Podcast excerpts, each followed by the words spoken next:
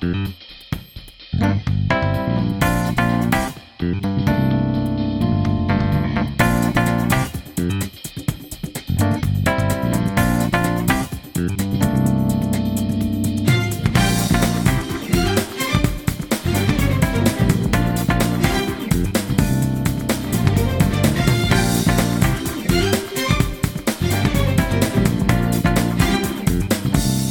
Welcome, everyone, to episode 82 of Some Like It Scott, part of the Media Plug Podcast Network. I'm your host, Scott Shelton, and on this week's episode of the podcast, as promised last week, we are finally turning our attention away from 2019 and fully focusing on what is to come in 2020. That's right. On this week's episode, we are talking about our most anticipated movies of 2020. And with me to do that, as always, I have my co host, Scott Harvey. Scott, how are you doing today? Uh, I'm doing interesting, Scott, to say the least. I, I, think I'm definitely coming to the podcast from the most exotic location that either of us have ever come from, which is uh, the hotel bathroom in the hotel where we are staying right now in Atlanta.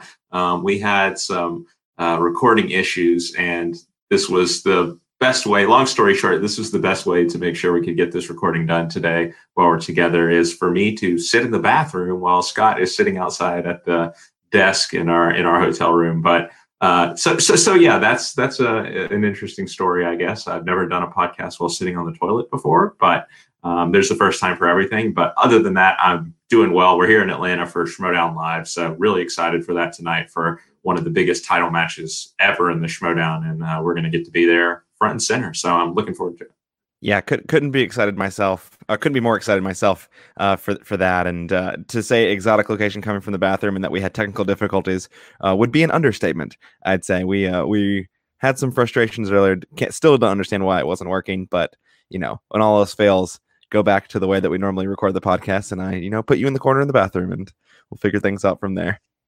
That is true. That is how this podcast began. yeah, no. Look look forward to a future Patreon special on how did this get made, uh, but not from the po- not from the typical yeah. movie podcast perspective. The documentary about our podcast one day is going to be great. This Absolutely. will be this will be a great episode, Ben. No, for sure. We'll definitely have lots of clip outs. And, and good news, Scott, is that you do actually sound pretty good in the bathroom right now. So uh, yeah, the acoustics in here are wonderful. Honestly, yeah. Should uh we should just in the future just record all episodes from our respective bathrooms in our in our living situations. Yeah, maybe we're on to something. All right, we've beaten probably this this horse to death at this point. So why don't we move on to the real content for today's episode and that is going over like I said already our most anticipated movies of 2020. In the past we've done this episode more as a, an add-on to our I think to our either our award show or our Oscars recap.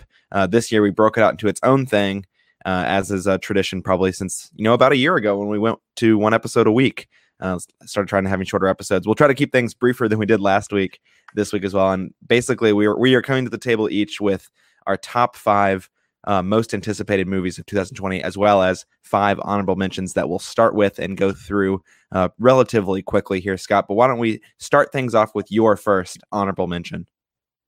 Yeah, uh, for sure, Scott. And and I will say that um, as far as these lists go, we chose all different movies. Um, but I will say that some of your movies um, probably would have made my list if we weren't trying to choose completely different movies from each other. Um, and I'll mention those when uh, they came up, when they, when they come up. Um, but from, my first honorable mention is In the Heights, Scott. This is, of course, based on Lin Manuel Miranda's first Broadway musical. Um, Jon M. Chu of Crazy Rich Asians fame is going to be directing this. Uh, and the first trailer just looked absolutely wonderful. Um, we haven't really had a good big screen musical since La La Land. So uh, I'm really, I, I, really have high hopes for this one, and I think knowing the music as I do, that there there's a lot of potential, and also knowing the cast, which is has a lot of trained Broadway professionals in it, which I obviously prefer to big mo- name movie actors and movie musicals. Uh, I think this one's going to be a great summer release. Yeah, absolutely. I mean, the, the good news is that this one has a release date. We've seen the trailer. It's going to be, I think, one of the few movies that we've already seen a trailer for. There'll be some more along the way. But I absolutely agree. And, and to your point that you mentioned right before uh, we, we started as a bit of a primer, I absolutely would have had at least two or three of yours uh, on my list as well, if not for the fact that we were being very careful in choosing in choosing different movies to have different movies to talk about. But yeah, in the Heights, you know, it, it almost feels like the trailer and the announcement of this movie has been overshadowed by the fact that they are bringing Hamilton to the big screen for me. I feel it's not that my anticipation has lessened for it, but just the fact that it, I feel like so much of the conversation airtime that might have gone to talking about this movie right now is going to the fact that we're getting a Hamilton release in 2021. But in the meantime, uh, we are getting this movie. It looks amazing. It's definitely the mu- not that I know of that many more musicals that are coming out in 2020, but it would probably top uh, the list if if that if I was told there were other musicals coming out next year, uh, coming out this year. And I, th- I, think there are a couple that I'm just not thinking of off the top of my head. But June 26th is the release date for In the Heights and In the Heights, and I and I also can be more excited for it. All right, Scott. My first honorable mention is going to be one that is technically, uh, you know, already been seen by quite a few people. I believe it either debuted at TIFF or or Venice last year, and that's called The Platform. It's a foreign, it's an international feature, I believe, from Spain. I can't remember exactly which country it's from. I'm, I'm pretty sure that it's in Spanish, and I think it's from Spain. Uh, but basically, it, it is this kind of horror genre horror movie. Uh, I know Netflix acquired the distribution rights for it, so it's going to drop on Netflix at some point in the near future. But it's this genre horror movie about this prison where every single month the the floor of the prison that you're on is redetermined and rescrambled and the way that they feed the people in the prison is dropping this platform you know this huge platform full of like chock full of a uh, you know in, a large amount of food and they drop it down floor by floor. It goes floor by floor. So if you're on the top of the plat of the top of the prison you know you have the whole pick of pick of the litter so to speak on what food you want. And then if you're at the bottom obviously you have the the inverse fortune. And i'm just really interested to see what this kind of movie uh, plays out as. Like i said Net- netflix has acquired it. Uh, i believe it was i believe it was tiff. I could be wrong but i believe this debuted at tiff. And you know, I, am just really looking forward to it because I feel like we've just been on such a great run the last couple of years of real genre horror movies with a really interesting, really interesting themes or messages. And I think this is going to be another one. And, and, also with the fact that something like Parasite winning Best Picture last year, the fact that an international feature like this with a very particular socio-political message, I wonder if the fact that that combined with the fact that it's going to be available on Netflix, that this might actually get a lot of eyes in front of it. I'm not super optimistic about that, but I'm really excited about seeing this film when it comes out. Yeah, Scott, and uh, you know, you mentioned that it debuted at some festivals. I'm not exactly sure how he saw it, but Mark Reilly uh, from the Schmoedown, of course, uh, and formerly of Collider, he actually had this movie in his top ten of last year. Um, again, not sure exactly how he saw it, but he had a lot of high praise for it. He's a big horror guy, so uh, I do take his endorsement on that particular uh, point, uh, some you know, somewhat heavily. So I'm looking forward to this one as well. Yeah, honestly, I could also be misremembering about it because I know Jeff Sneider and Perry Nemiroff also saw it because they talked about it on Movie Talk, which is how I I learned of it. So maybe maybe there was a screener that they all went to. I'm not. I just don't remember off the top of my head right now. Yeah, that's very possible. But the good news, it is coming to Netflix sometime this year. Um, so get excited about that one. All right, Scott, your I second honorable mention.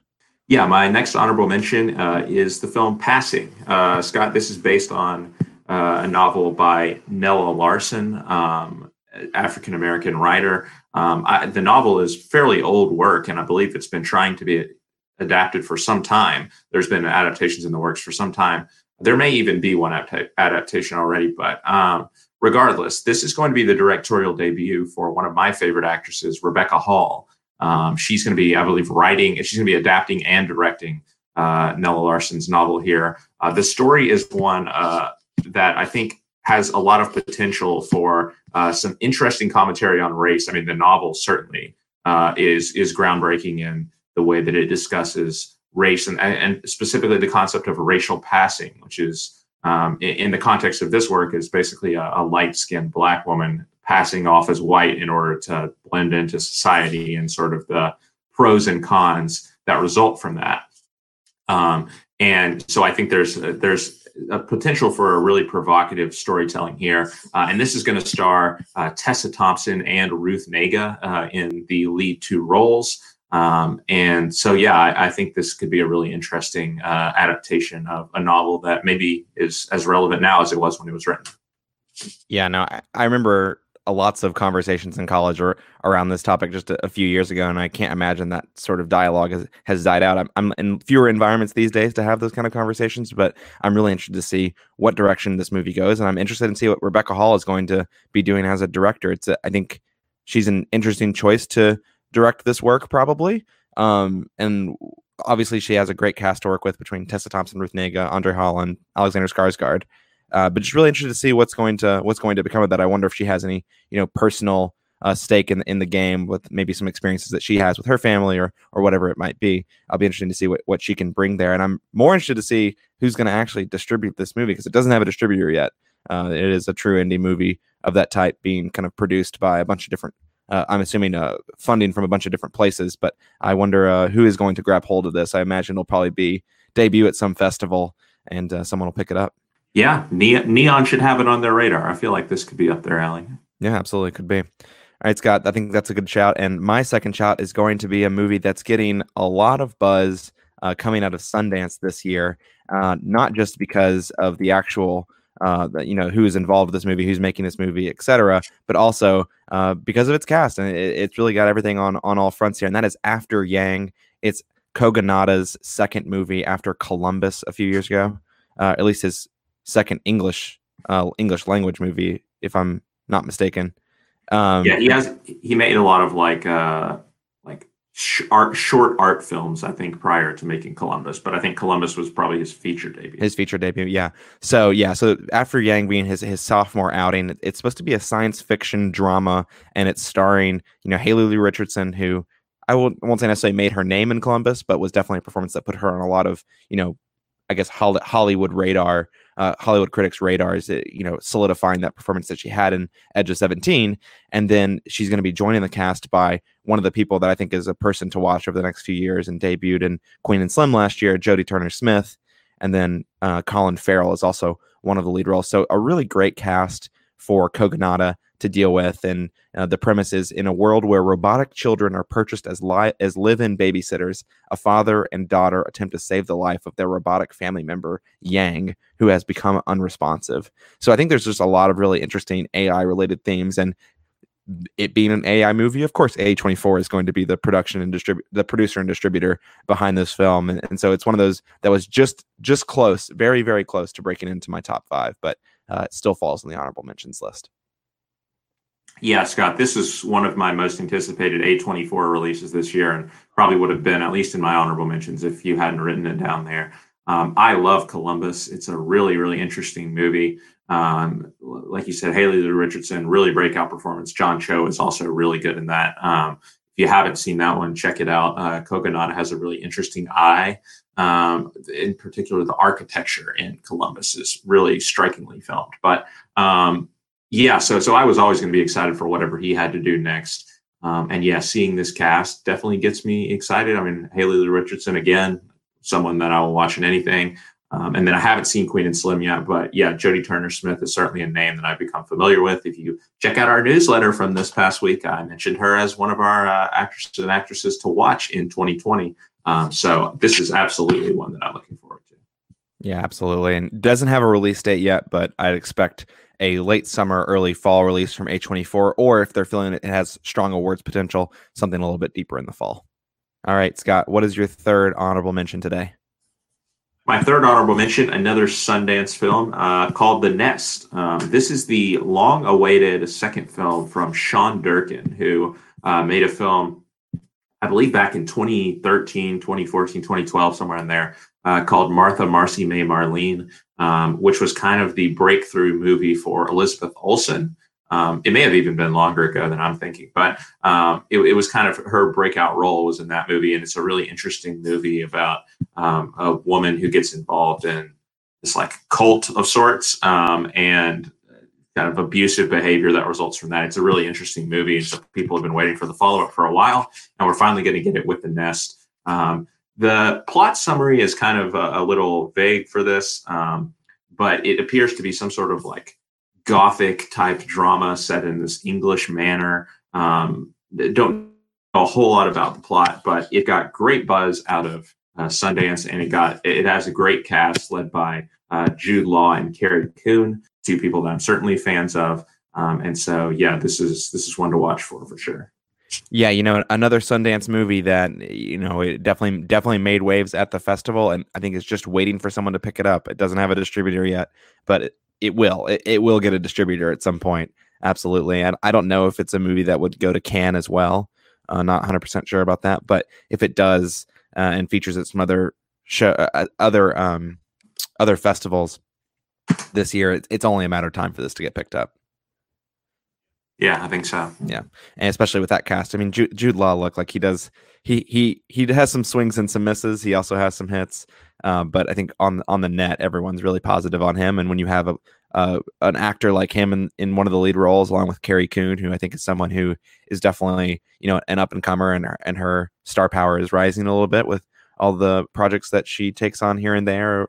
Uh, it, it's only a matter of time. All right, Scott. My third honorable mention is going to be one that you know is a little bit you know straight down the pike. This is not going to be a new one to many people's ears, I don't think, and that is Pixar's uh, new movie, not Onward, their other new movie this year, uh, and that is Soul. It, it's going to be directed by Pete Docter, who directed my favorite Pixar movie, the uh, sorry Inside Out. He also directed Monsters Inc. I believe. Has he directed any other ones? I can't remember off top of my head. If he maybe Up, I think he did Up as well. Um, I think Up, yeah, Up was, or was Up Brad Bird? I don't know. Up was not Brad Bird. Ratatouille. Okay, I think Ratatouille, Ratatouille might have been Brad Bird. Um, but Brad anyway, Ratatouille, yeah. Yeah, so I think that yeah, so directed by Pete Docter, who ma- really kind of makes the the Pixar movies that I think really pique my interest the most. I, I just watched Monsters Inc. for the first time uh, since I was like a like a I don't know like seven or eight, uh, last week, and I could really just feel a lot of the things that I that I that made me love Inside Out in that movie. You know, just on the surface, not being explored at a super deep level, but really just the the precursors to that movie being there um, as, as well. And so I, I just really look forward to what, what he particularly has to bring to the table when he directs and produces and creates uh, movies at Pixar. Obviously, he's one. Of, he, I mean, he's one of the chief executives over there. I don't know if he's the CEO. I think he might be the CCO um, the chief content officer, but he really has a particular vision that I think speaks to me, and I'm really excited. We got the first. I don't know if it's technically a teaser or if it was a full trailer, but we got the first look at it, and it looks whimsy and creative, but at the same time, you know, very serious and exploring uh, kind of in some ways the other side of the coin of the themes that were explored in Inside Out, which I find very interesting. The fact that it's going to be exploring sort of the, uh, an adult and his and the mind of an adult and what it might mean to to find belonging and a sense of self uh, at an older age than something like Inside Out, which is which is kind of finding your sense of self at and coming to terms with your emotions at uh, at a younger age. You know, when you're when you're a child. And so I'm really interested to see what, how how this movie shakes out. And it's one. It's probably my most anticipated animated movie of the year. Yeah, I'd agree with that, and I agree that it definitely has some strong inside out vibes from the trailer, but that's not necessarily a bad thing. I do think it is going to be something a little bit different from Pixar, uh, and the voice cast looks excellent as well. So I'm yeah, this this is definitely the more anticipated of the two Pixar releases for me, and I can't think of really another animated movie which I'm probably looking forward to more than this one. Not looking forward to Raya and the Last Dragon from Walt Disney Studios later this year. It's got Awkwafina. Yeah, I'm not. I'm not being sure, sarcastic sure. at all. No, I, I, know you're not. Yeah, no, I, I think that that's going to be an interesting one as well. But um, I, we have, we do have a trailer for Soul, which is kind of what uh, has really got me on board. Yeah, absolutely. All right, Scott. Uh, number four for your honorable mentions. Yeah. Okay. Another Sundance movie. Uh, i believe I'm finishing it out here with two Sundance movies for my honorable mentions. But uh, Zola is my next pick. This is another A24 film as well. Um, at least they're distributing it. Um, and this is a movie which was really one of the most talked about movies at Sundance. It is based off a Twitter thread um, that a Twitter user um, posted a, a, couple of years ago, I believe, like 80 something tweets long. I can't remember exactly how long it was, but chronicling this wild, true story uh, of this road trip that she had to Florida where um, all hell broke loose. Um, I actually haven't read the thread because I want to, uh, you know, keep that suspense going into the movie of not knowing what's going to happen because it just sounds like it's a you know one of those wild you won't believe what happens next stories um, and yeah the the buzz was good from sundance you got good reviews uh, riley keough uh, nicholas braun Colman domingo are some of the names from the cast that are, might be recognizable here um, and yeah i think this has a lot of potential i think this could even be like the uncut gems of this year of like an a24 film where you're just like wired the whole time and have no idea what's going to happen next. So I'm looking forward to this one. I know you probably just said it, but who's the director for this again? Uh, yeah, so the director um, is Janica Bravo. Uh, I don't think I'm saying her name right, but um, regardless, this is her feature debut, um, and yeah, so that's that's something to look forward to as well. Yeah, because your comparison to Uncut Gems, I mean, I think this obviously the Safdie brothers, not necessarily in terms of mainstream esta- like being established, but definitely had some some you know pr- proof of concept on their on their record on their filmography before but Yeah. that doesn't that doesn't mean that that you know th- this movie can't come together and be the uncut gems. Absolutely. I mean the story the content the material it is adapted rather than original but it's there. And in terms of what you're describing as the craziness of what happens over the course of this film I, I mean i haven't read the tweet thread either but i think that i mean everything that that people said that i read coming out of sundance were just like it is an absolute wild ride. And i think they ha- i mean they have such a good cast i think as well. I mean riley keough i believe is in this right? Y- yes, she is. Yeah, she's kind of playing the lead, I think. Yeah I, I can't remember if she's zola or the friend but i think that it, this is it, they have the right cast i feel like riley keough can really bring that i mean she has i think she has such a wide range uh, for someone who maybe hasn't isn't hasn't really had her like breakout role yet but i think she has such a wide range and she can bring that kinetic energy uh, to the screen. So i think that this is this definitely has the potential i think i'm a little a little bit more bearish on its on its chances to be something like uncut gems which you know honestly one of my favorite movies of the decade and you know fourth or fifth favorite movie of last year and you know it's it's just it's a it's a high bar to live up to but if if they can pull it together i mean i'm here for it Yeah, totally. all right scott for me just continuing with the sundance trend you can, you can tell that we were really influenced in our honorable mentions at the very least uh, by sundance movies and that is nine days uh, that is a science fiction film directed by edson oda who i don't believe i think it's her i think it's his her i don't even know if it's a male or female actually uh, directorial debut. And it stars winston duke zazie beetz bill skarsgård benedict wong among others. Tony hale i believe is in this as well as well. And so, I mean, absolutely incredible cast. It's a science, like I said, it's a science fiction film about a recluse who interviews a collection of different souls uh, on their way, I assume, to the afterlife to offer them the chance to be born. And basically, nine days is, I believe, referencing the fact that that you have nine days in this sort of interim purgatory. I don't know if it's a purgatory like place, but this kind of interim state between going on to the afterlife and after you've died and it, it is a it's everything that i've heard is, is that it's a very introspective film it has a, basically i think is going to be exploring some really deep uh, not necessarily dark but deep themes around um, you know whether it's the meaning of life or, or what people value and and really approach this from an interesting angle. And really i think that the thing that grabbed my attention the most is that you know my pick for you know actress to watch last year is Zazie Beetz is one of the leads in this film. And i think every but you know that that casting along with winston duke i think is a really great talent up and coming talent uh, in hollywood as well as the interesting premise and themes that it entails really grabbed my attention and again another movie that was so close to breaking onto my top five list Yeah, I don't know too too much about this one, Scott, but um, the concept sounds interesting. You're right in saying that it has a good cast. Um, so yeah, I'm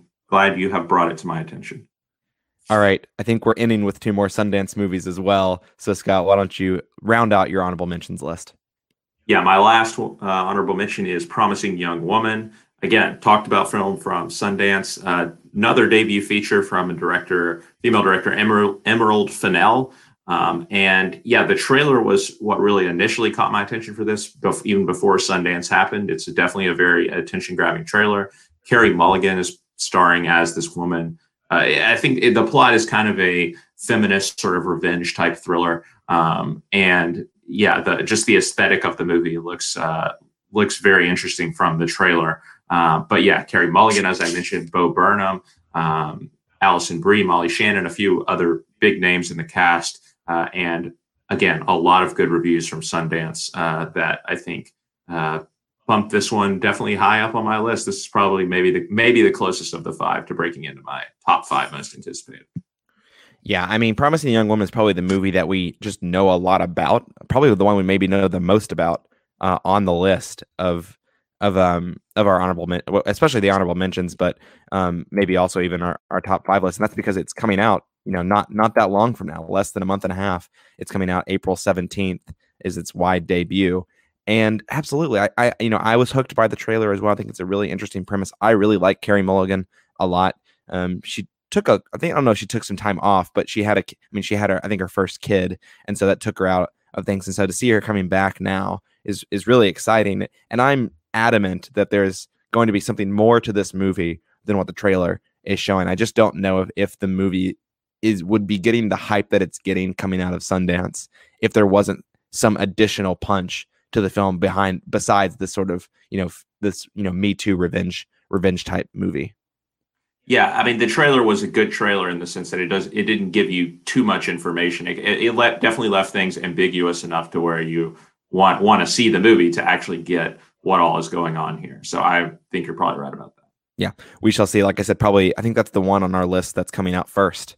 Uh, unless the platform drops, you know, some random, yeah. some random Tuesday or Wednesday uh, from Netflix. Yeah, and and to round out the list with an, another Sundance film, why not? You know, but one that is different than anything else on our list because it's a documentary. Uh, got talked about a lot in the news before it even debuted, and that is on the record. It's Kirby Dick and Amy Ziering's next movie. You know, that's the kind of duo, or at least I don't know if both of them did, but at least Kirby Dick, who has done a series of movies uh, related to sexual violence in different spaces. He did uh, The Hunting Ground, which is the one about college campuses.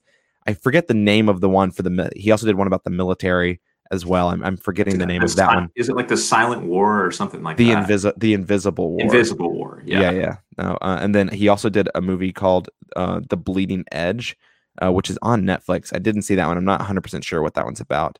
Um, I think that's not related to sexual violence. Um, but on the record is again going back to that point, going back to sexual violence, where he kind of made his name, so to speak. And that movie explores uh, sexual violence as it relates to uh, sexual abuse allegations made against Def Jam co-founder Russell Simmons. And you know, this movie obviously made a lot of news because it was originally backed and co-produced by Oprah Win uh, Oprah Winfrey, and she backed out about a week before its debut at Sundance.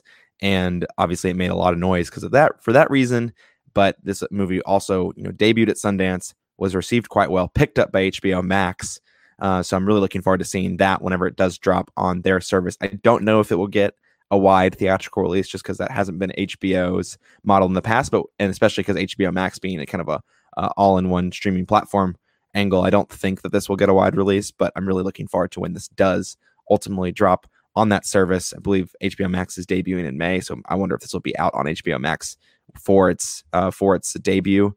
Um, but either way, very excited about this film yeah, Kirby Dick is like the one, maybe the only documentarian out there, uh, to me at least, who when I hear his name, i am interested to watch whatever he has to put out. One you didn't mention, Scott, that I love is this film is not yet rated, which mm. uh, is an older one, but one he did about the motion picture, uh, the MPAA. Yeah, thought I knew what the acronym stood for, but um, the MPAA's. Yeah. The MPA's uh, ratings board and you know the method the, highly arbitrary methods which they use to come to you know whether a movie is going to be rated R, PG thirteen, uh, NC seventeen, all of these things. It's a really interesting uh, watch. But yeah, the hunting ground is really powerful, and I think this one has a lot of potential. Yeah, I forgot that he did that one. That was because that was before because the Invisible War was like 2012, I think. So I mean, obviously he did plenty of movies before that, plenty of documentaries before that. Um, so that's a, that's a good call as well. Yeah, all right, Scott, getting into the meats and bones of our list now with number five for you. My number five is Death on the Nile. Um, this is uh, the second film, and I guess uh, what is going to become a cinematic universe now. Uh, the the Hercule Poirot cinematic universe coming to us courtesy of Kenneth Branagh. Of course, the first entry was his version of Murder on the Orient Express uh, back in 2017, um, which you know a lot of people I think weren't as hot on. I really enjoyed um, that movie. I thought it was a fun adaptation. I thought it had a lot of humor to it. I think Branagh is a really good choice for Poirot.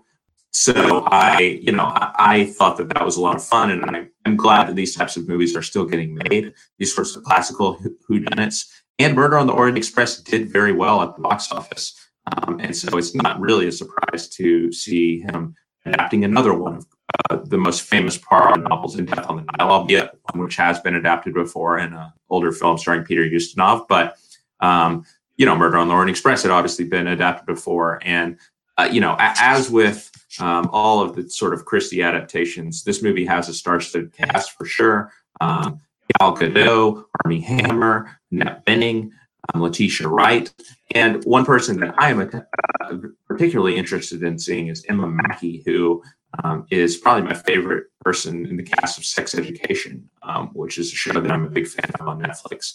Um, and she has a, a big role here um, as Jacqueline de Bellefort, who's like sort of the one one of the players at the heart of this love triangle that's at the center of Death on the Nile. and so I'm excited to see what she can do as well. And I'll be interested to see, you know, does this movie um, do just as well at the box office as Murder on the Orient Express? Does it get a bump from uh, Knives Out? Um, you know, having done so well at the box office and being a similar type movie. Either way, I'm looking forward to this one. I think this looks like a fun, star-studded whodunit. Yeah, I, I, we'll see if it gets a bump from Knives Out, but I don't. I mean, I still think that Murder on the Orient Express did better than Knives Out. So I just, I don't know if if Knives Out is the bump that it need that it needs to get something from. It just needs to see can you know can the audience for Murder on the Orient Express Murder on the Orient Express, excuse me, can that carry over to Death on the Nile, which is a slightly less famous novel than Murder on the Orient Express, but it's still uh, you know it, it this is going to be a direct sequel, right? You you talked about cinematic universe. I don't know if it we need to take it that far because it's a it's a little bit different. Um, yeah, i was joking. Yeah, sure. Yeah, but but to your point though, it is a direct sequel, and so I think yeah. that they will try to bring in people that way. And you're absolutely right about the cast. I mean, if you're if you're lukewarm on who done it movies, I mean, just look at the cast and you might change your mind about you know whether how excited you are for this movie. You know, you went down the list there, but the fact that you know, you have someone like Letitia Wright, who, you know, isn't a slam dunk name, but is someone who coming out of Black Panther, we were all like, you know, is is this the next person in Hollywood? Right. Like, because she was just so well received for that role. And m- maybe her career has been a little bit slow since Black Panther. I think, you know, she had te- technically was in Avengers Infinity War and Endgame, but she hasn't really done any other movies. I think she was in Guava Island or or whatever the it was it Donald Glover and um I forget it was the Donald Glover mo- like Amazon. Yeah, I don't know. Yeah, I think it might have been Rihanna too. I, am forgetting off the top of my head. Um, can't remember. But basically, she hasn't really done anything in the last couple years, which has been a little bit surprising to me. And I wonder if if you know this could be that platform to to take off again. You know, she's someone further down the down the casting list, like I was saying. But then you just you know you have you're just an incredible cast, and it was also the case for Murder on the Orient Express, and that's because Kenneth Branagh is the one you know at the helm here, just such a such a famous person. Uh, making these sort of period dramas like like like this type right you know he did his Ham- his version of hamlet he did murder on the orient express i think people really enjoy working with him for these types of movies and the cast list shows yeah, and and one other thing I will say that I'm curious about is the adaptation um, of the the novel because, of course, like you said, this is a direct sequel because at the end um, of the uh, Murder on the Orient Murder on the Orient Express, like there was an implication that like Poirot, someone came up to Poirot and like informed him of the murder uh, that happens in Death on the Nile, or that something was going on. But but but it's interesting because like in Death on the Nile Poirot just like stumbles into the mystery. He happens to be on the same ship where the murder takes place. And so I'm interested to see how they're going to deal with that. Obviously, they like inserted that into Murder on the Orient Express, I guess, hoping that there would be a sequel, you know, setting it up for a sequel. But mm-hmm. now they may uh, have to make some, you know, somewhat significant alterations to just this, the main storyline of Death on the Nile in order to follow through on that. So that is one thing I'm a little bit skeptical about, but we'll see how it goes. Yeah, that's interesting. I don't remember that from Murder on the Orient Express, but I'll probably revisit that. I was, I mean, I was one of those people who was maybe a little bit more lukewarm on Murder on the Orient Express, and but I'll, but I would revisit that just to see because I mean, my understanding was that it was just going to be not unlike Murder on the Orient Express. It was just going to be kind of set up in this sort of not haphazard, but oh, just by happenstance that you know Hercule Poirot was on the train uh, to you know going going from Istanbul to wherever I forget I forget the final destination of the train in Murder on the Orient Express, but whatever. Um, yeah, no, that's interesting. It'll be really interesting to see if they have to reconstruct the plot around that. Yeah, I think I'm remembering that correctly from Murder on the Orient Express. I believe. Yeah, yeah, no, I trust you. I'm just saying I, I didn't I don't I didn't remember that being a part right. of it. All right, Scott. For me, I think my number five here is a movie that um, you know, you, we were joking because last night before before we were recording this that I have a couple movies in my top five list that have the title uh, have the word water in the title, and this is one of them. And it's called Red, White, and Water. It's an upcoming uh, drama film from Lila Neugebauer and a screenplay from Elizabeth Sanders. I think Lila Neugebauer. I can't remember if she's done a movie before, but I th- I think this might be her directorial debut, but definitely more known for her theater work. And you know, she has this movie set up at A24. I'm uh, not sure if it's produced by them, but they're at the very least distributing it. And it is starring two of you know probably our favorite actors. Not saying at the top of the list here, but Jennifer Lawrence and Brian Tyree Henry are the two stars of this movie. Uh, you know, among among a, a, list of you know further people down the cast, and we don't really know that much about this movie. In fact, I don't even know what this movie is about at all, to be honest. Besides that, it's just a drama. But the fact that Jennifer Lawrence is making a return to her roots in indie films, you know, talking about something like Winter's Bone that put her on the map, you know, gave her her first you know Academy Award nomination before she jumped into more mainstream movies, of course, like Hunger Games, like uh, you know the David O. Russell movies that that she did in the string. Uh, they're back to back, I think three of them, and I'm just really excited to see her return to her roots. It'll be interesting to see with someone who's directing from a more uh, theatrical background how that's going to work its way into what this movie has to offer. But if you had two people, you know, in a in a cast who are the lead roles, and you put them in an A24 movie that just got get me really excited. I mean, I think Jennifer Lawrence and Brian Tyree Henry would would be two of them because uh, I think they have incredible potential as actors and actresses. And you know, Brian Tyree Henry might have disappointed last year in the, I guess the um the quality of the roles that he got. I mean, I mean, he had a couple scenes in a few of the movies that we were excited for him to be in, and you know, Jennifer Lawrence really taking a break uh, after she shot X Men Dark Phoenix just to try to, I think, reset her career a little bit. And I'm excited to see you know, what comes of that. Yeah, no, uh, I think the as far as the plot goes, it looks like this is going to be kind of a PTSD type thing about a soldier from Afghanistan coming back from Afghanistan, um, which is not sort of the type of plot which gets me super excited and maybe why this movie falls short of my list. Um, but the, the cast does get me excited to your point, and I think that um, Jennifer Lawrence, like you said, I'm excited to see her get back to her indie roots, like with Winter's Bone, the movie that she sort of broke through on. Um, I think this is a, a, good direction for her to go uh, in her career, which is kind of um, in a bit of a plateau at the moment. So I'm looking forward to this one. Yeah, I, I, again, we don't have a re- we don't have a release date for this one yet, and I think that you're right. Yeah, sorry, I just did a little bit of googling here, and you are right. It, it, Jennifer Lawrence is going to be playing a U.S. soldier who suffers a traumatic brain injury. So I don't know if that's necessarily PTSD, but a TBI in Afghanistan and struggles to recover back home. We'll see if PTSD is a part of that, or if it's uh, something you know. Obviously, a TBI is similar to, maybe not exactly the same. It doesn't have to necessarily be a concussion, but can be related to that. Of course, and usually has concussion as a part of that. But yeah, really looking forward to this. I'm interested to see what Brian Tyree Henry, like what his character is going to be. Whether that's going to be someone who you know is a significant other or is someone who's just trying to su- support Lawrence's character, you know, through this through this kind of post-war experience, having a TBI, etc. We don't have a release date yet, but I I wouldn't be surprised if A24 angles this for you know an award season release late in the year. Yeah, I could totally see that being one of their two or three that they really heavily push for awards, especially with Jennifer Lawrence in the cast. All right, Scott, you're number four. Uh, my number four is Those Who Wish Me Dead. Scott, this is uh, the new movie from Taylor Sheridan. Um, and uh, he's a, he's a director and writer that I, I, really admire, mainly because he's sort of keeping the western alive nowadays. Um, of course, his first sort of breakthrough was with Sicario, um, but which which you know you can't really classify as a western. But since then, he of course wrote Hell or High Water, which was western that got nominated for Best Picture. Um, he also directed and wrote uh, Wind River, which was one of my favorite movies of 2017. And I thought that was a really interesting crime drama with uh, Jennifer Lawrence. I mean, Jennifer Lawrence, uh, Jeremy Renner. You know, often mixed up with Jennifer Lawrence um, and uh, and uh, Elizabeth Olsen. I really like that movie. Um, and since then, he's been as the he's been the showrunner on Yellowstone, which is not a show that I have watched, but which is one of the most popular cable shows, and again, a western. And this movie seems to be following suit with uh, what he's been doing with movies like Wind River and, and you know stuff like Yellowstone.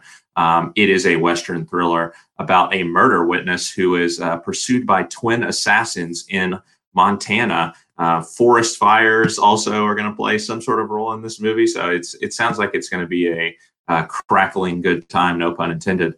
Um, and the cast, um, it, as you'd expect, I think Taylor Sheridan at this point in his career has earned, uh, you know, enough name credit to get a big cast. He's, and he's got one here with Angelina Jolie, uh, who hasn't actually acted in uh, much in, in quite a while. Um, and so they'll be interested to see her back on screen. Uh, Nicholas Hoult, someone that podcast listeners will know I'm a huge fan of. Uh, Jon Bernthal, who appears in a lot of Sheridan stuff. and also Tyler Perry, who um, you know, obviously more known for his directing work, but I'm a fan of what he did in a movie like Gone Girl, acting wise, and so hopefully he can bring something similar here. Uh, but yeah, I think that uh, this is just going to be uh, a really uh, another probably gritty and uh, thrilling western from Taylor Sheridan, who is probably the best in the biz at creating those nowadays. So I'm really excited for this. Yeah, and Taylor Sheridan, I get to clarify just to be like he didn't direct Sicario. Denis Villeneuve directed Sicario, but he wrote Sicario and the sequel right. as well as Hell High Water. Yeah, yeah, and I don't know if Wind River was his directorial debut, but definitely the most, definitely the biggest. It was his directorial debut. Yeah, definitely. Okay, yeah. So yeah, so Wind River was his directorial debut. So this is kind of his what it is. This would be his sophomore outing because again, I think he just wrote Day of the Soldado. Yes, this is his second directorial effort, but he has written all of those other movies that I talked about. Got it. Yeah. No, I mean this this movie seems like it could be really good. It's this like it's a female driven neo western. I mean, I don't think you see too many female driven westerns. You could argue that Wind River had elements of that. And, you know, I was a big fan of that as well. I have a few kind of big complaints about the film, but overall really enjoyed it. Uh, more of a thematic complaint about the movie more than anything. But yeah, one of one of my favorite films back from was that was 2017, right? Yeah, I think that was 2017. Um, so really looking forward to this, as well as his other film this year, just getting you getting a little bonus movie here, number twenty one and a twenty first movie today. That his the other movie that's coming out this year that he wrote, he's not directing, is called Without Remorse, and that's Michael B. Jordan, Jamie Bell, Jodie Turner Smith, um, and directed by Stefano Sollima, which is this based on a Tom Clancy. Exactly, yeah. It's a it's based on Without Remorse by Tom Clancy, and uh, Michael B. Jordan playing the the lead role of John Clark there. But yeah, no, I think he is someone who is definitely gaining a lot of not not just notoriety, but a lot of a lot of credit uh, for the for the kind of action western uh, gritty drama kind of feel uh, with the different kind of movies that he's doing, and I'm here for it absolutely. Yeah. All right, Scott. My number four is a, a movie that wasn't really on my radar until I started just looking at the 2020 calendar and realized that Spike Lee had a movie coming out this year, and that is this one. Uh, his, his new movie or his next movie, his follow up to Black Klansman, is this movie called Da 5 Bloods. It's a project that he's doing with Netflix. We'll see if they angle it to be one of their um, one one of their kind of award season releases. But the film stars Chadwick Boseman and Paul Walter Hauser, I believe, in the two lead roles. Uh, and well, I guess there's actually two more lead roles, but I'm just not 100 percent sure who the other two in the cast are. But it's about these four African American Vietnam veterans, obviously Paul Hauser, not African American, um, who returned to Vietnam and they're in search of the remains of their fallen squad leader and the promise of buried treasure. Has a little bit of a we was it we three King, or I can't remember three kings or whatever uh feel? Three kings yeah yeah. we, we three kings i think that's a band. Uh, anyway these and yeah so th- the movie set up like that i imagine maybe jonathan majors who i know is also in this cast might be one of those four as way as well as maybe isaiah whitlock jr I'm just taking a guess at who might be the kind of the four the four veterans. And then, but I know Paul Walter Hauser has a prominent role in this movie as well. Norm Lewis is also in this movie, so maybe he's oh, one of those four. Him. Yeah, he's one of the four uh, veterans as well. Maybe I, again, not 100 percent sure who's who in this cast in terms of who they're playing, but very excited for this. An original, I believe, an original film from Spike Lee here, not based on any true story, and just coming off of Black Klansman, and you know, getting I, I mean, Spike Lee finally won an award for it was an original screenplay or adapted screenplay? I can't remember which one it was. Adapted, because adapted. Yeah, adapted screenplay. Yeah, that makes more sense now that I'm thinking about it. Um, I'm I'm excited for him to maybe produce something. Uh, you know, this is going to be an epic war drama, obviously a little bit different than Black Klansman. But produce something that, if Netflix decides to push it, could again put him in the conversation for awards that he's long deserved over the course of his career. Yeah, Scott, I'm a huge Spike Lee fan, and Black Klansman is a movie that I think grows more uh, the more that I think about it. And I've, I've seen it a couple of times. I actually wrote a paper about it for a class in law school, strangely enough, last year. Um, and it, it's a movie that I think there's there's a lot more going on there than maybe I even gave it credit on the first watch, and I loved it on the first watch. Um, and so it's a movie that has grown even more in my estimation. Um, mm-hmm. and so I, you know, always looking forward to what he does, but particularly following a film like Black Klansman, uh, I think this is something to look out for. And uh, you know, this uh, the storyline sounds interesting. You know, the names you mentioned there in the cast, um, you know, definitely get me excited. So yeah, I think this is uh, this is maybe would have been close to making my list if it was not on yours. Yeah, absolutely. And yeah, I mean, you talk about Black Klansman being the type of movie that on a rewatch I enjoyed more. I I was a little bit more, I guess, a little bit more lukewarm on it on a first watch than you are. But the rewatch, I mean, it really felt like not to the same degree as Parasite, but it really just felt like so much more of it clicked for me on the second watch. And just talk about just really uh, funny, funny humor in in in this film and in, in that film as well. So interested to see what he can you know string together for this movie. All right, Scott, your number three. My number three is Rebecca. Uh, Scott, this is adapted from the Daphne du Maurier novel, um, which is probably up there as one of my favorite novels. To be honest with you, um, I think it's like when you talk about the Gothic Gothic literature, it is like peak for me. But it's also, of course, famously um, a 1940 film directed by Albert Hitchcock, the only Hitchcock movie to win Best Picture. Um, really great movie by Hitchcock. I, I don't know if uh, anything's going to come close to touching that Hitchcock version, but I am definitely intrigued by what this new adaptation has to offer. First of all, this is coming from Ben Wheatley, who definitely not one of the directors you would uh, initially think would be directing, you know, this gothic romance. Um, given his past credits, movies like Free Fire and Kill List, which are more action oriented. Um, but he's going to give give it a go on this uh, this uh, gothic romance, like I said. And so I think that is intriguing in and of itself to see what sort of unique flair he can bring to this story. And the cast is good. I mean, you know, we're, we're I feel like we're a broken record saying that about all of our all of these movies. They wouldn't be on our list if they didn't have good cast, probably. But you have uh, Lily James playing the lead role of Mrs. De Winter. Um, for those not familiar with the story, basically, uh, Mrs. De Winter is sort of this uh, poor woman who is working sort of as a, a paid companion to a rich uh, to a, a, more affluent woman. She meets this rich man named Maxim De Winter and marries him. Um, only to find out that his estate, Manderley, is sort of haunted by the ghost of his former wife, Rebecca. Um, but Lily James is playing Mrs. De Winter. Um, Maxim De Winter is being played by Armie Hammer. Uh, and Kristin Scott Thomas has sort of the other big role as uh, Mrs. Danvers, who is the uh, housekeeper at Manderley, who definitely plays a significant role in the story. Um, but yeah, Scott, th- this is this is kind of maybe like Little Women from last year in, in terms of something that I am, you know, hugely at, uh, hugely excited for just because of the source material and um, and then you know to, when you throw in the the star-studded cast to boot. I think that of all the maybe of all the adaptations coming out this year, this is probably the one which uh, is the most intriguing to me and which I'm looking forward to. And I believe this is going to be a Netflix uh, release as well. So um, hopefully uh, this will uh, live up to my high expectations in the way that Little Women did last year. It is a Netflix release. That that is correct, and I think it's for me I mean, you, you, throw around something like Little Women, Scott. You better be careful. I'm curious if it actually will be, you know, a, a, a gothic take, or if this new adaptation will be something very different, more modern. Yeah. Um, it, I think it's interesting. You could go a lot of different directions. I mean, Lil, Lily James and Armie Hammer both have the capabilities to to play, you know, people in period pieces. Absolutely, I could 100 percent see them doing that.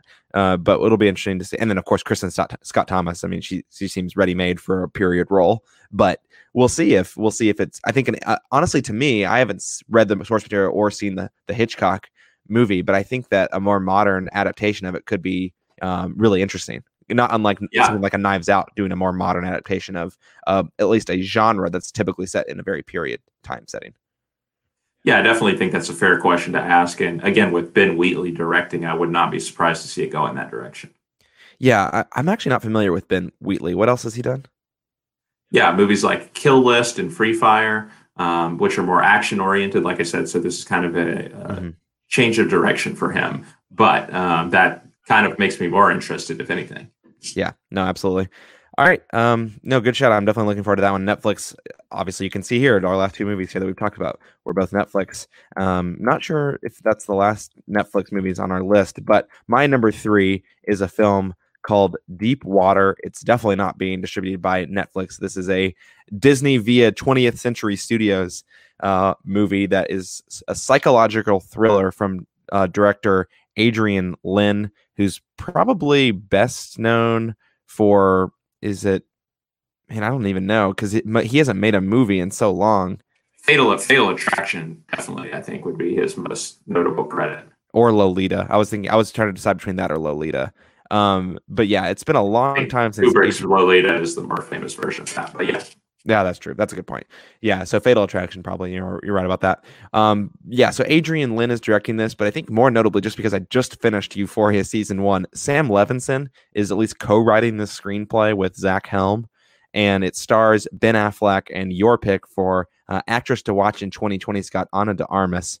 And the premise of this film again it, this is based on a book called deepwater by patricia highsmith which i'm not familiar with but it is based on uh, the premise of it i'm sorry is a married couple who have fallen out of love uh, the married couple of course being played by ben affleck and ana de armas and they've fallen out of love with each other and they begin playing deadly mind games is the way they describe it against one another that begins seeing those around them die. The supporting cast here includes tracy letts who had uh, supporting roles in a lot of good movies last year. I'll give him credit for that. Finn wittrock Jacob Elordi, who's also in um, Euphoria. He plays Nate in Euphoria. Kristen Connolly, Rachel Blanchard, uh, Lil Rel Howery. So a really robust supporting cast down the list there. Maybe not as uh, big name, many, as many big names as some of the other movies that we've talked about, but you know those leading roles. I think those are where all the eyes are going to be anyway. So this is a movie that I'm really excited for. Psychological thriller is probably one of my favorite genres of film.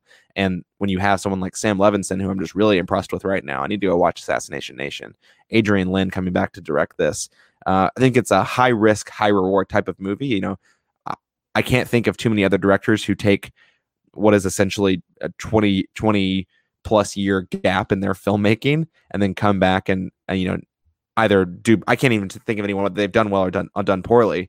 Um, but I think there's a, a lot riding uh, on this on this movie because, like I said, high risk, high reward for me here. But the the reward could be really high.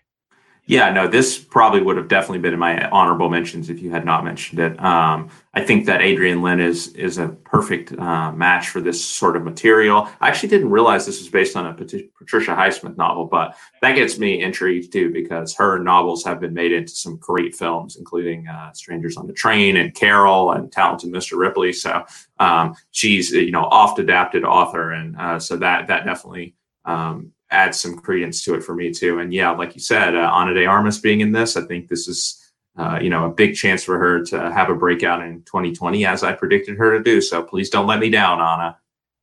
Yeah, absolutely. I think I think this this could be the make or break of your prediction, probably.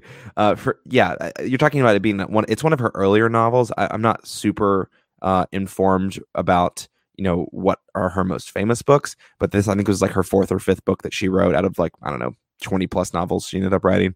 So, mm-hmm. uh, yeah, no, this is, like I said, this is not being adapted at Netflix, but this uh, is going to be getting a very, very wide release, I'd imagine, from Disney um, under the 20th, 20th Century Studios banner. And it's positioned right now, at least, for a November 13th release. So, all right.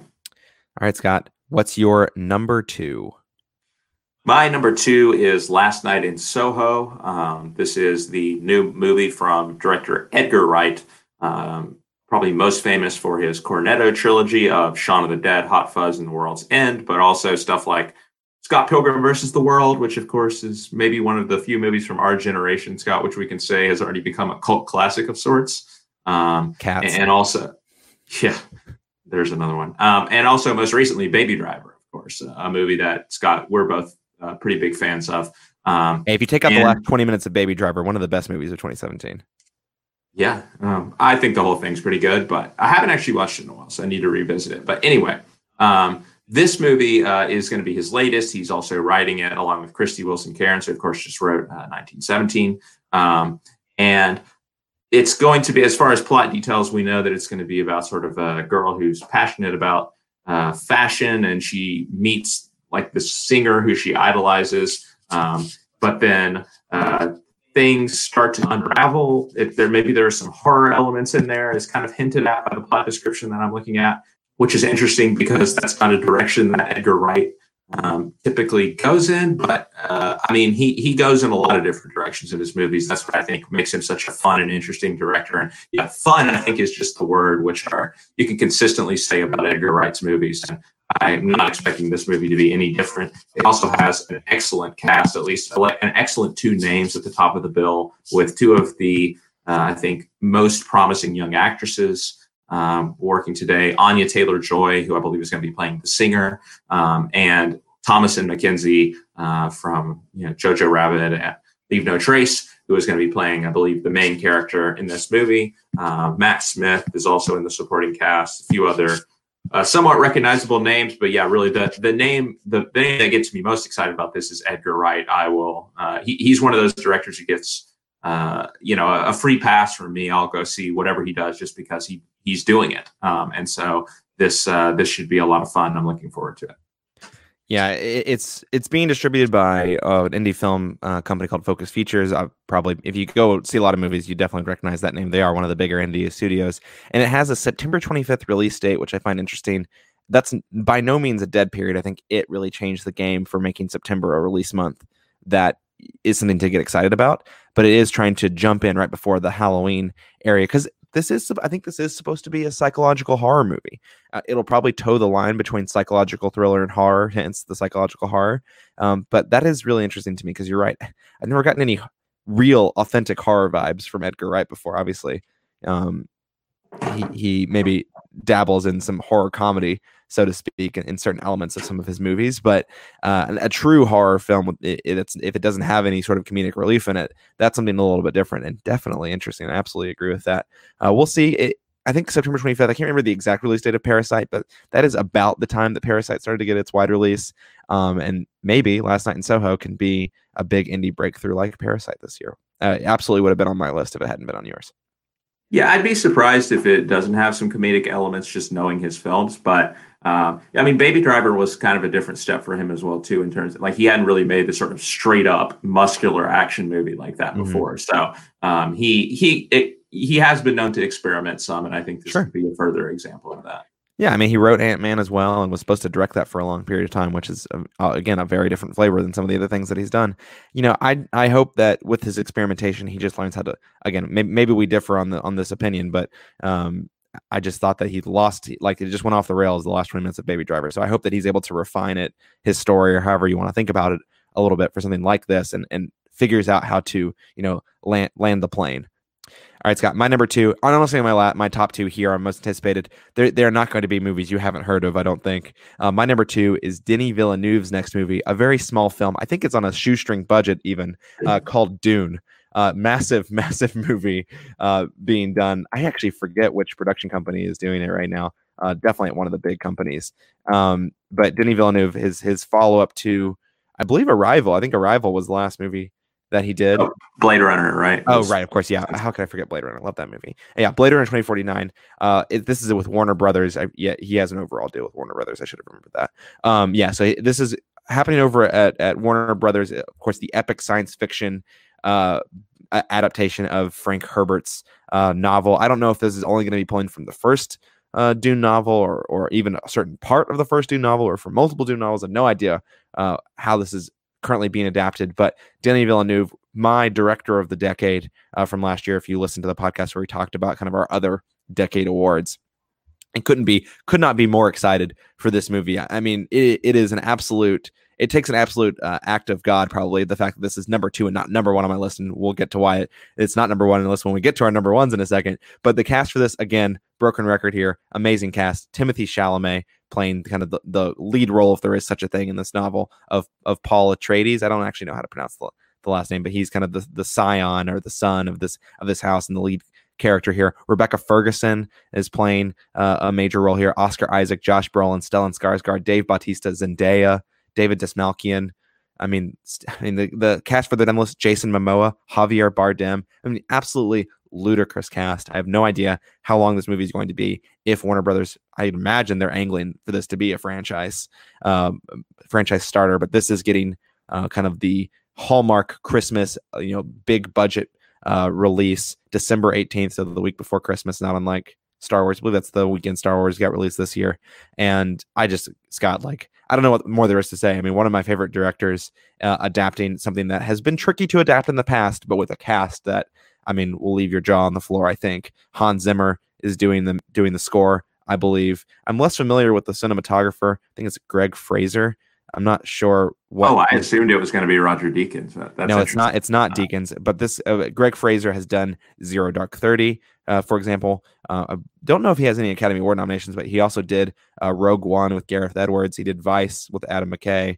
Hmm. Um, Oh wow! I can't believe I didn't know this. He is the cinematographer for the Batman for Matt Reeves's Batman movie uh, ah. coming out. So uh, really, just an incredible cast crew uh, putting together this movie with Legendary and Warner Brothers, and um, can't wait for December eighteenth, Scott. Yeah, no, I mean, I, I, think I heard, I don't know if this was a rumor or confirmed, but I, I want to say that maybe this is only going to be like the first half of the of the Dune novel, maybe. Yeah, maybe. Or, you know, the first part of it, and that, you know, the, they're going to try to split it into two movies, basically, which I actually think makes a lot of sense because obviously it is a very long and dense novel. And I think while I haven't seen the, the David Lynch version, like some of the criticisms were that it just got out of control um, and that, that Lynch couldn't really.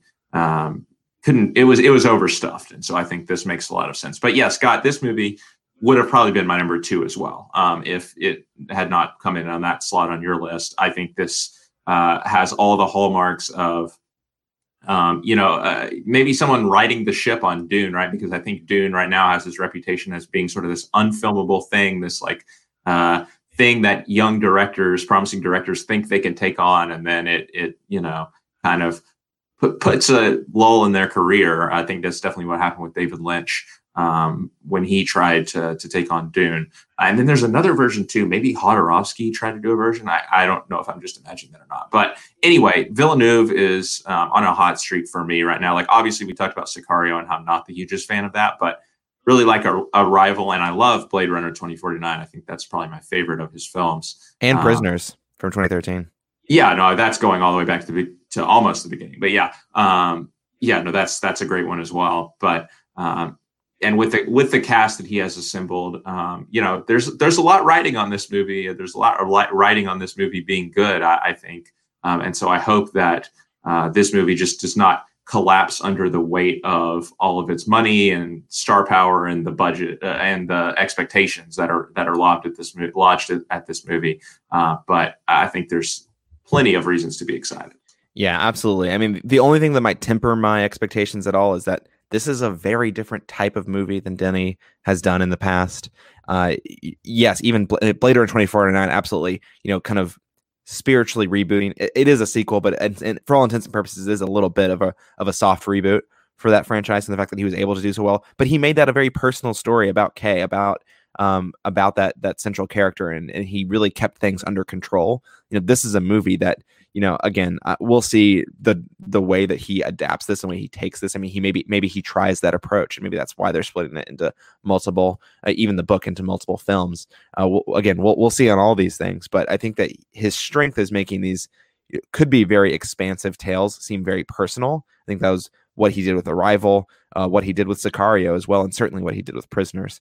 And I think that that that is his strong suit. And you know, these very expansive movies there it's very it can very quickly get out of control. I think he is someone who who can master that absolutely. I, I have the full expectation that he will. Uh, but it, this adaptation almost feels like something that the russo brothers should be doing even with like balancing all these different cast members.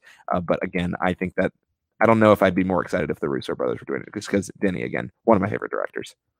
Yeah, and I think like there was a lot of good world building. I think in Blade Runner, and he's going to have mm-hmm. to do that a lot, a lot here as well because I think one of the thing one of the noble things about Dune is that it is so dense. Like the there's there's so much to the mythology of it. That's why it's inspired so many novels and offshoots and stuff like that. Is because um, it's kind of Frank Herbert kind of created his own language almost with Dune, and so translating that to screen, I think, is going to be one of the big difficulties of this. But with Blade Runner, he showed that he, you know, is possibly the the guy for the job. Yeah, no, couldn't be more excited. And we didn't talk about all about the premise of Dune, but uh, you can you can find that for yourself elsewhere. I'd imagine it won't be hard to understand what that story is about just by googling Dune. Or maybe it will be hard. I, I, I think it's supposed to be pretty dense, like I said. But yeah. Well, yeah, yeah, yeah. Sure. The the story itself. I just meant like the premise of it, right? The to, fact. Yeah, to find out. Yeah. Yeah, yeah. It's space. It's not a space opera, but it's a epic space movie. Uh, anyway, all right, Scott, your number one, the movie you are most excited about for 2020. Share that with us.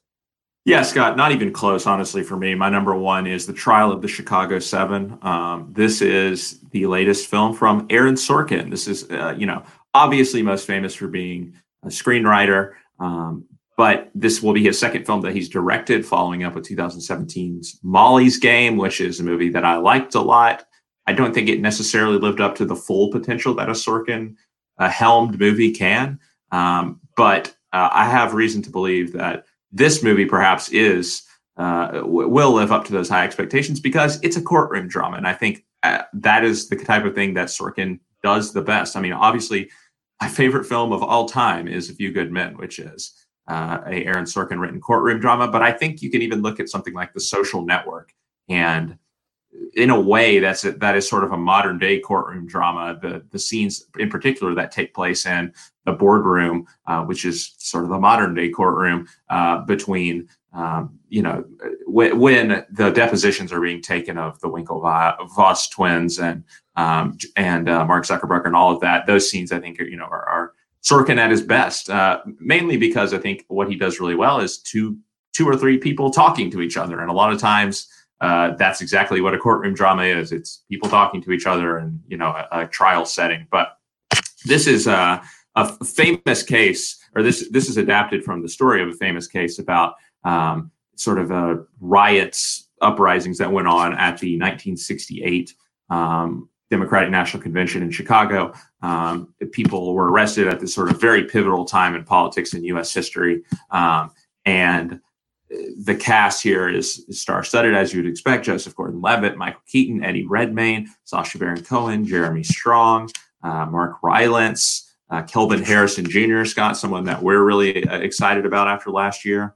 Um, it, it, the, the list goes on and on. Like I said, this was an easy choice for me just because it's an Aaron Sorkin written courtroom drama, just like my favorite movie of all time is. Uh, and so I think that I'm excited to see him getting back to this area where, I mean, although I think everything Sorkin is is good, uh, this area where I think he is bar none the best in the business. Um, and so this this was always going to be my number one, and I just can't can't wait for this.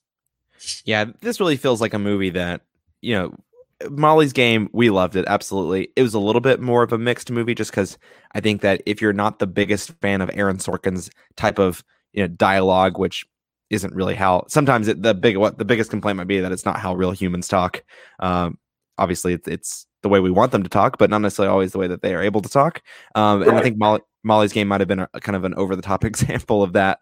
But I think this is the kind of content that's going to pull people in. Like, all right, even if you're lukewarm on Aaron Sorkin as a writer and director, which neither of us are, to be very clear, uh, you know, th- this is the kind of uh, material, not unlike the social network, that I think will pull you in and really get you to go see this film. I mean, if, if if not the content, then probably the cast that you just rattled off the million names that are in this cast. I don't even think you did. You even mention Michael Keaton is also in this.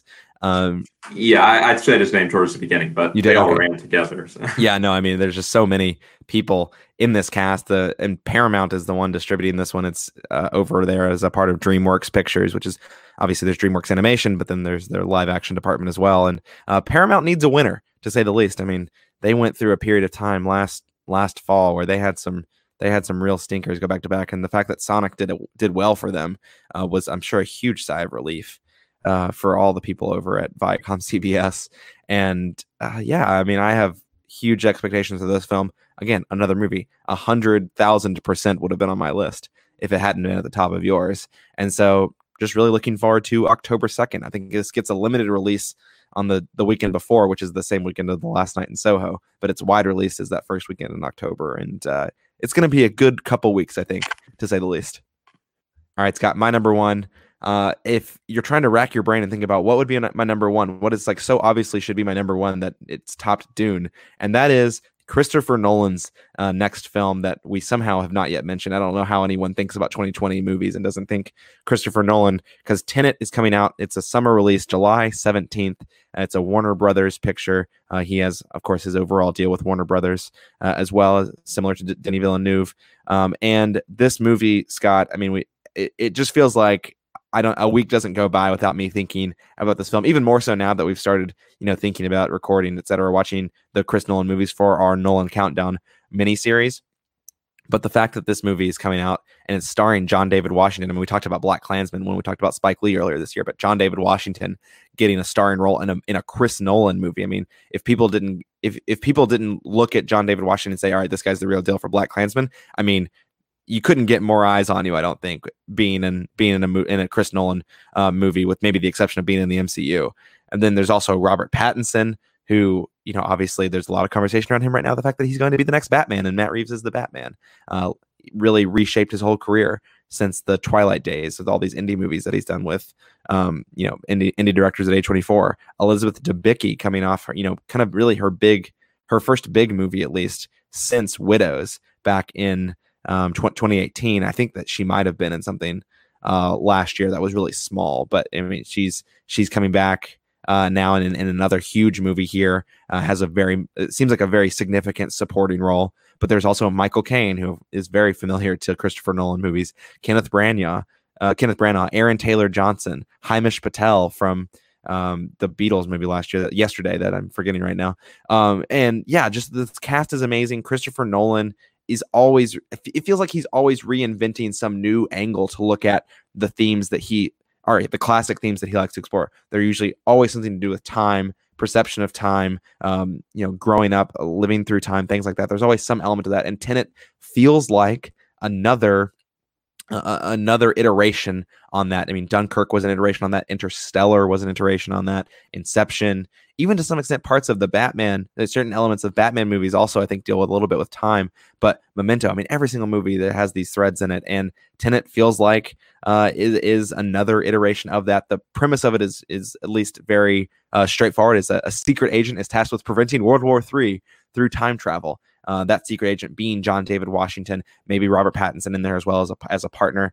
But it, there's just so much between the trailer and the prologue, the IMAX prologue that showed before the Star Wars: The Rise of Skywalker, which uh, in the three hours that I sat in the theater that day was the thing that got me most excited and I was most happy about leaving the theater that day, which is uh, tells you all you need to know about Star Wars Episode Nine, probably. But the fact that Chris Nolan is also the only director in Hollywood um, who his director power gives him 205 million dollars for a budget. I mean, they will they will throw money right and left. I mean, today not this but not today, but this week, you know, we found out that I forget who it is. Maybe it was Paramount or if it was was I mean having you know tremors about the fact that Martin Scorsese wanted 225 million dollars for um the next movie he's doing with Leonardo DiCaprio, uh, Flower Flowers of the Shadow Shadows of the Flower Killers, Moon. Killers of the Flower Moon. Killers of the Flower Moon.